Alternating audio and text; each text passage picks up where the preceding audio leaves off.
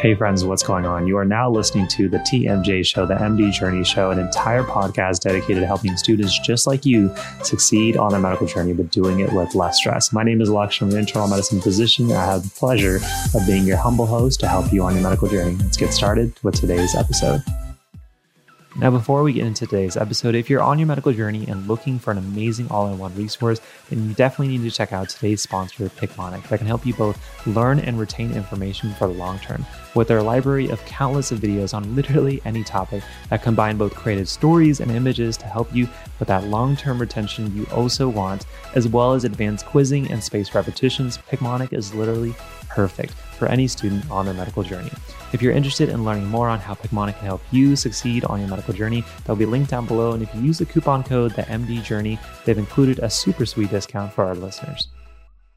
Einstein is easily considered to be one of the most brilliant people in human history, with countless contributions to our world, including the theory of relativity, photoelectric effect, the infamous E equals mc squared equation, a Nobel Prize in physics, and being named Person of the Century in 1999 by Time magazine. There's no doubt that the dude has a sweet brain underneath all that sweet hair, but how would he use it to master medical school? Let's break it down. So, number one, remember the importance of solving hard problems. Einstein hated going to so many of his classes, so much so that some of his professors would flunk him because they thought he was lazy. But in reality, he just found that lectures were so boring to the point that he actually have his own classmates take his notes for him while he was actually learning and mastering more complex topics in math and physics. But this nicely breaks down the importance of doing and not just listening. If you're familiar with the learning pyramid, basically says that we tend to remember about 20% of the things that we actually see or hear. And on the flip side, we tend to actually remember about 75% of the things that we actually practice or teach. And a common struggle that I hear from medical students is how do I fit in time for all these lectures? You know, it's 60 minutes, three lectures a day, that's three hours of my time. Then I have to go learn it. But the first question I ask them is, do you actually learn anything from your lectures? After your 60 minutes, how much do you remember? And most of them say, well, truthfully, not very much. And so the second question is, okay, well, when your tests come around, your quizzes come around, can that material be found elsewhere? Can it be found in your syllabus or your slides? And most students will say yes. And so if you're not required to go to lecture and you can find the same knowledge elsewhere, whether it be your slides or your syllabus, then use those and use that saved bit of time to actually do more valuable tasks like doing practice questions. One of the biggest reasons that Einstein was so brilliant is that he forced himself to spend a majority of his time on hard problems that he would solve and then learn when he didn't actually know how to go from point A to point B. And so, in the same way in medical school, you can do so much more of your learning by doing practice questions and being okay with getting questions wrong, because then you can quickly say, okay, like these are how these two ideas are connected. At least I know that for the future. Now, the next lesson or tactic that Einstein would use in medical school would be to embrace your intrinsic motivation. Einstein loved physics and math so much so that he became obsessed with solving this exact problems that so many people had given up on. But this obsession didn't come from his parents forcing him to become a Nobel Prize winning scientist. He did it because he loved it, and it's estimated that he spent 70 plus years of his life learning physics every single day. I remember back to my early college days where I was like, I can't wait till like two years where I finally get to take advanced physiology. I'm definitely not saying that now, but at that point, I was looking forward to knowledge I would have in a few years. And in the same way, when I was in medical school, I was like, can't wait till I finally get into the rotations and actually learn this stuff, or finally learn some cardiology next semester. But I often lost track of the intrinsic motivation I could have built around the topics that I'm learning today. And in all fairness, this can be very hard to do if you're taking a class or taking subjects that you're not quite interested in. And so one of the best ways I found to counteract this is to create a list of the things that I wish I could learn more about. Sometimes they're not even related to the class or material I am, but simply having that increased intrinsic motivation to learn about things in medicine helps me learn other medical topics a little bit more because my learning or curiosity is fulfilled. And then I can go back to learning about advanced physiology.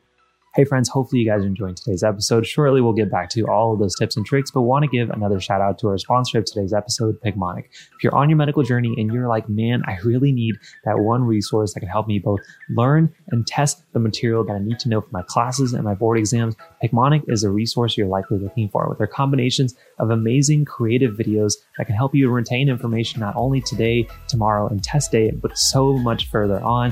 Picmonic is that resource. And also their combination of quizzes that I absolutely love, as well as spaced repetition. You guys know I'm a huge fan of it. Picmonic has everything that you likely will need in one combined resource that are constantly adding new material, regardless if you're studying for class as a first or second year medical student, or if you are trying to learn for something for your rotations or a specific board exam, Picmonic likely has a playlist of videos and content and quizzes specifically made for you. If you're interested in learning more about how Picmonic can help you on your medical journey, they'll be linked down below. And again, you guys can use the code the MD Journey at checkout to get a super sweet discount thanks to our friend at Picmonic. But let's get back to the tips for today's episode. Now, lesson number three that Einstein could teach us about how to prep in med school is to remember that sleep is so underrated. One of the craziest facts about Einstein is that it's reported that he would sleep on average 10 hours a day, and that didn't include his midday naps. But honestly, it's not that surprising that somebody as brilliant as Einstein would need that extra rest to build those long term connections for those complex problems he was solving. One of my favorite books when it comes to learning about the significance of sleeping is Why We Sleep by Matthew Walker. One of the topics that the book nicely breaks down is the significance of learning as we get better and better sleep. And one of the things that we know is as we go through our various sleep phases, the more REM sleep or rapid eye movement sleep phases that we have, which happen about 90 to 120 minutes, the more better we get at long term retention. And as an example, there was a notable study that was done out of Germany where volunteers were trained to play a specific number game. And in the study, they brought back the students eight hours later. The difference was is one group was allowed to sleep in between those eight hours and one wasn't. They found that the students who were allowed to sleep were twice as likely to figure out that little hidden rule that allowed them to actually become better at the game. And yes, I know on the medical journey it's very hard to have good quality, consistent sleep of six to seven to eight hours, much less 10. But one of the things you could do is to find time in your schedule to consider doing midday afternoon naps or things like power naps. If you're not familiar with power naps, I made an entire video about it right here, which you guys can check out, which I'll also link down below in the description. And in case you don't believe in the power of a quality power nap, another study that I found that highlighted the importance of sleep is a study that was done between 44 participants who had gone through two sessions of learning. One was done around 12, one was done around 6 p.m. Half of the group members were allowed to nap between the sessions, and the other groups basically kind of went around with their day and they were brought back to do the learning session again. The difference was that the people who had done naps had no difference in how they learned between the 12 p.m. and the 6 p.m. But the participants who did come back and had a nap found a significant decrease in how well they learned. So if you're not trying an effective power nap, you may want to watch this video to see how you can make it work on a busy med school schedule. Now, next thing that Einstein can teach us about how to study in medical school is to remember that connection requires commitment to deep work. Now, the concept of deep work was definitely brought into the limelight by one of my favorite authors in Cal Newport, but it's definitely a skill that Einstein used in his day to day life to really make those long term connections. Often it's believed that his role at a patent office was purposely so boring for him so he could spend that extra bit of time thinking about his later discoveries. And on the flip side, here we are on our medical journey, frustrated often of why we really can't understand the things that we learn in lecture. But then we truly ask ourselves, like, how much time did I give myself to truly learn this bit of information?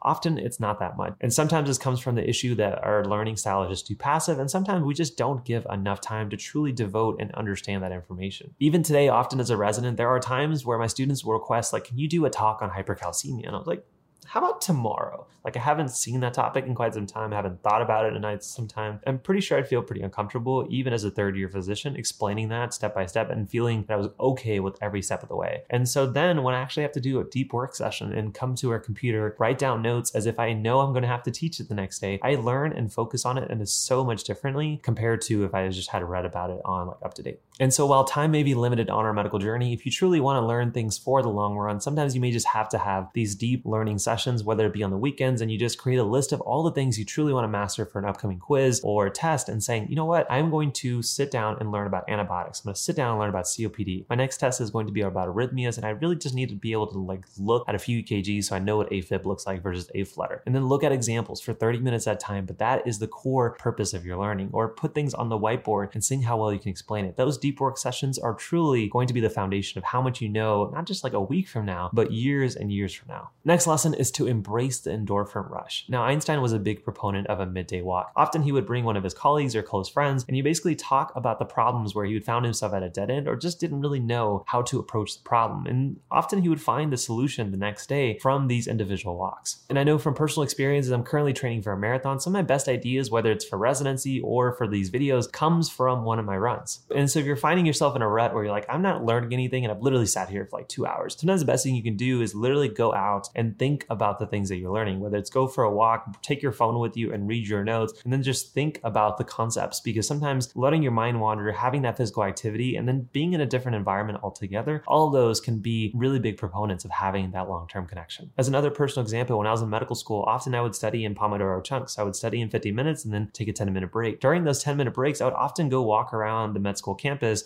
usually when it was fresh air, mainly just to get some exercise. But I did find myself thinking about the last things that I learned. And if there were hard topics, topics, sometimes the connections became a little bit easier or more natural to jump back into when it was time to, to studying again. And finally, one of the things that Einstein would definitely beg you to stop doing in medical school is say no to the fluff. Einstein didn't grow up in a time where social media or modern technology was around, so neither helped him nor hurt him. In fact, the simple use of simple tools like a pen, a paper, books, and ever so often taking violin breaks were all that he really needed to be able to develop his genius. And on the flip side, here we are in the 21st century asking ourselves, how can we fit more resources and more uses of online resources and technology to try to help our learning? But the truth of the matter is, the majority of us, including myself, are not getting 99% on our quizzes and tests. And so that means we don't need a 1% advantage by using another resource that's suddenly going to flip that hole. Really, what we need is commitment to one good resource and just draining out the rest of the noise, saying that resource may help me too, but this is good enough. I'll actually do better by keeping the process simple and focusing on just using one thing at a time and then keeping my study system as simple as possible. And if you feel like your study system is not simple, there's two free courses down below. One's called the study rehab course, one's the eight step study process that I use in medical school. Both will break down examples of what type of things you can do in medical school or on your medical journey to study faster and not have to put more time in.